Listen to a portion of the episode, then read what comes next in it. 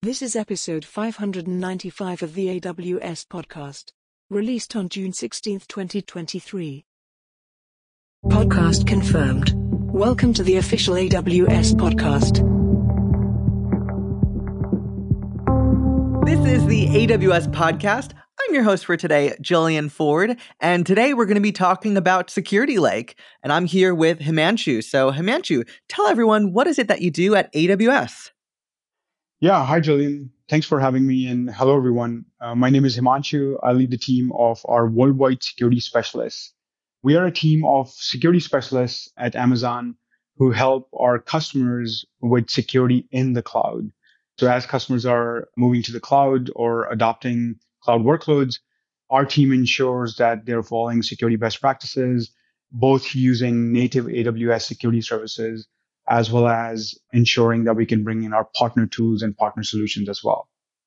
You're so you're basically everyone's favorite person because security is top of mind for every single company no matter what size it is that you are uh, in your stage of business. So for those who haven't heard of Security Lake, how would you describe it? Yeah, uh, so Amazon Security Lake is actually a brand new and exciting service that we actually just announced and launched at reInvent last year.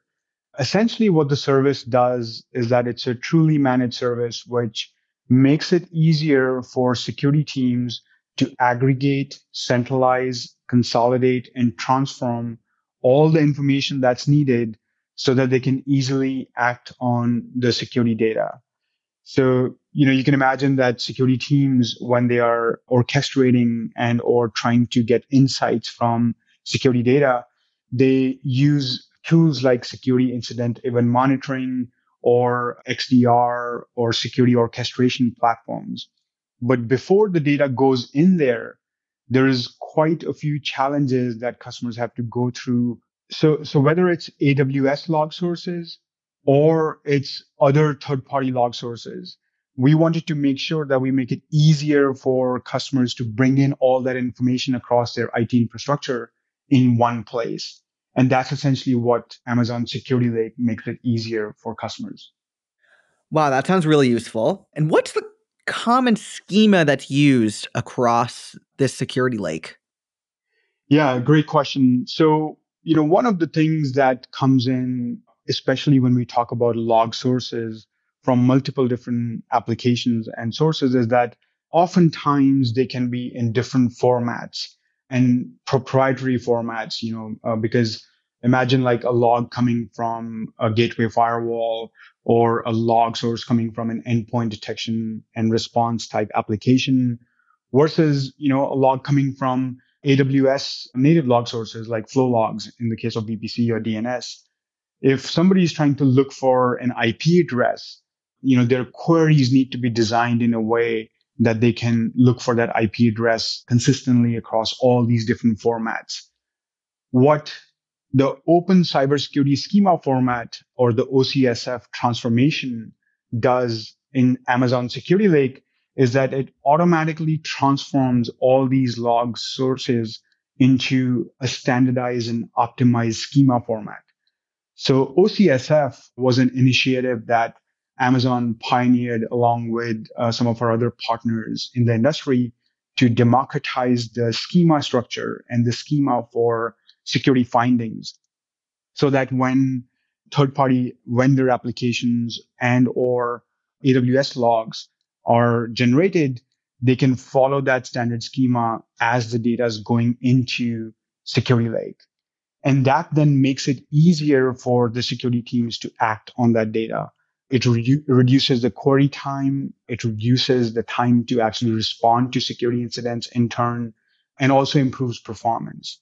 So that is the foundation of Amazon Security Lake as a feature is that it is transforming all the data into OCSF for the AWS native log sources and encouraging, you know, our partner applications to bring in that data in OCSF format as well.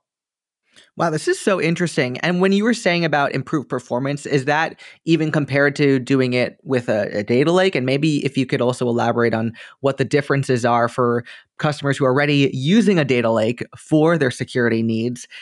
Uh, how does this compare to using Security Lake? Yeah, again, very typical, um, intriguing question that I get from customers is that we actually did recognize this problem because aggregating and collecting data is important both for security purposes as well as compliance purposes. And oftentimes, you know, customers went down the path of building their own data lakes. So data lake essentially is, is a collection of structured or unstructured data in a scalable fashion. But when it comes to the security persona, there are certain things which are very critical and important. And I think this is where the, the total cost of ownership of bringing all that data in comes into play. So when orchestrating a data lake, the first and foremost thing that is still needs to be done is the log ingestion or enablement. That means that even for AWS log sources, if somebody is creating a data lake, they need to first enable these logs and that includes cost. Then those logs need to be streamed to a storage service, which is, you know, typically again incurring additional cost. And when we try to bring in multiple regions and multiple accounts into picture, that again brings in costs associated with reliability, with performance, etc. With Amazon Security Lake, on the other hand, once Security Lake is enabled in the AWS account, all or, or across multiple accounts and regions, it automatically brings in all that AWS native log data integrations without actually customers having to go in and enable those logs explicitly. So that's, you know, bringing in cost savings. Once the service is enabled, it takes care of all the undifferentiated heavy lifting that goes in in creating S3 buckets, in setting the right permissions, in making sure that the appropriate regions and accounts are enabled. So we are essentially creating the S3 bucket in the customer's account and bringing in the native AWS log sources, such as, you know, flow logs and CloudTrail and data plane events, and also security findings automatically into the security lake. So, you know, there's, there's a lot of automation and simplicity that happens in the backend that in turn eliminates the need of setting all this up manually by customers. So that brings in, you know, cost savings, that brings in automation. And then, as I mentioned, once somebody is trying to build a data lake, then they also have to have additional costs associated with transformation of the data using ETL and or trying to add compute resources to keep up with the, the volume of the logs as it increases. Whereas Security Lake is highly scalable and being a cloud native service doesn't require customers to go in and do all these operational overheads.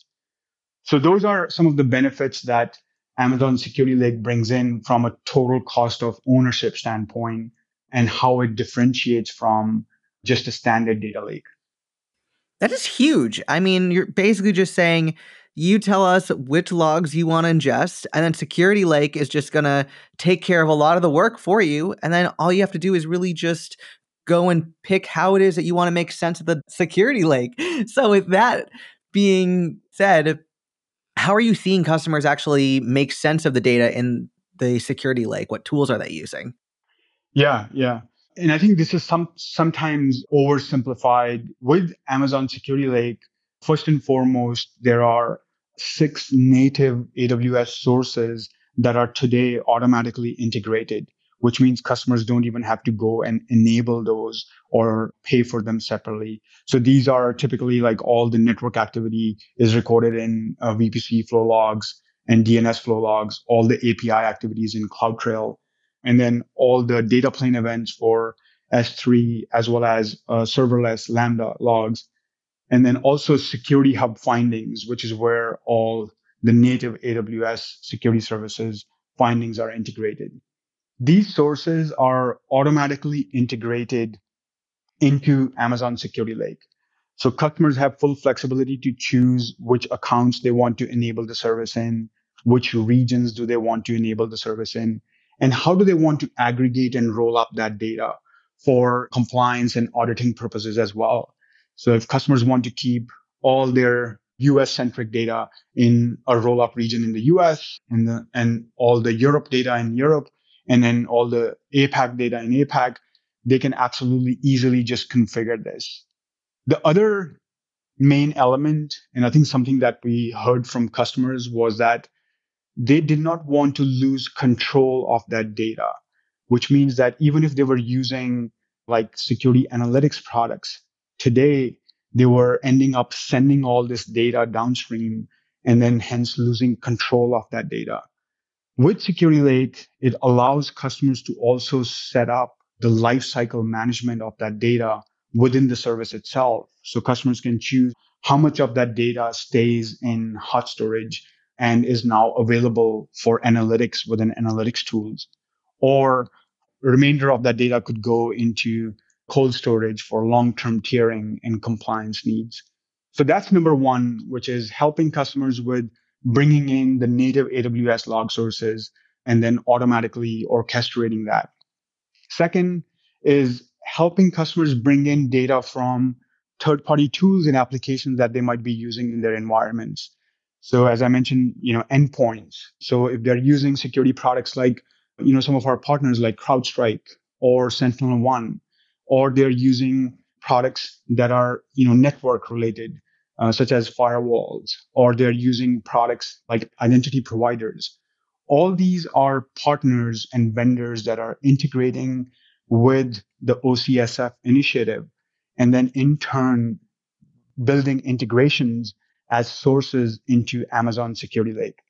So that's number two, where customers can bring in not only AWS log sources, but also any partner tools or integrations and hence logs from those applications. And thirdly, we're also giving customers the flexibility to bring in custom data sources.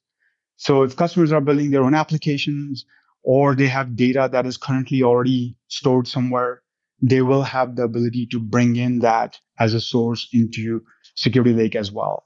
And that then helps them orchestrate that data, manage it in a centralized fashion. And as I mentioned, as the data is coming in, it automatically gets transformed into standard schema. All the directory structure and the schema and the folder structures are automatically maintained. And that then allows customers to act on that data or subscribe that data for analytics. I love those call outs, especially what you were talking about with the different storage tiers and thinking about okay when is it time to actually use archival storage with this data from the security lake and i know there's people who probably aren't really sure about that answer right away i know one suggestion is definitely keep an eye out. Maybe look at your data and make a sense of when does it make sense to be able to move that data from hot storage to cold storage within your security lake because there is definitely a lot of data that's going to be uh, available to you to be ingested as a way of cost optimizing your your security lake. What are some other common use cases, Himanshu, that you're seeing for a security lake? So First and foremost, we wanted to make it easier for customers to aggregate and centralize this data. When it comes to use cases, the first one is helping customers to analyze uh, multiple years of security data quickly. So you can imagine that there's petabytes and petabytes of data that customers can aggregate. And with the growing volumes of data, customers need an easy way, a scalable way, and then a cost optimized way where they can actually bring all that information together. So analyzing of multi-year security data is by far, I think, one of the first use cases where once the data is now easily aggregated, customers have full control on that. And then they can choose the choice of their analytic tools to apply value on that data. So whether they're using existing SIEM tools like our partners, such as Splunk or Sumo Logic, or any XDR or SOAR platforms like Sentinel One, etc., they can easily subscribe that data. Also, they can use our native AWS analytics tools, such as Amazon Athena or OpenSearch, which will help them either run live queries on that data or create custom query sets. and build their own custom visualizations using QuickSights or Kibana dashboards.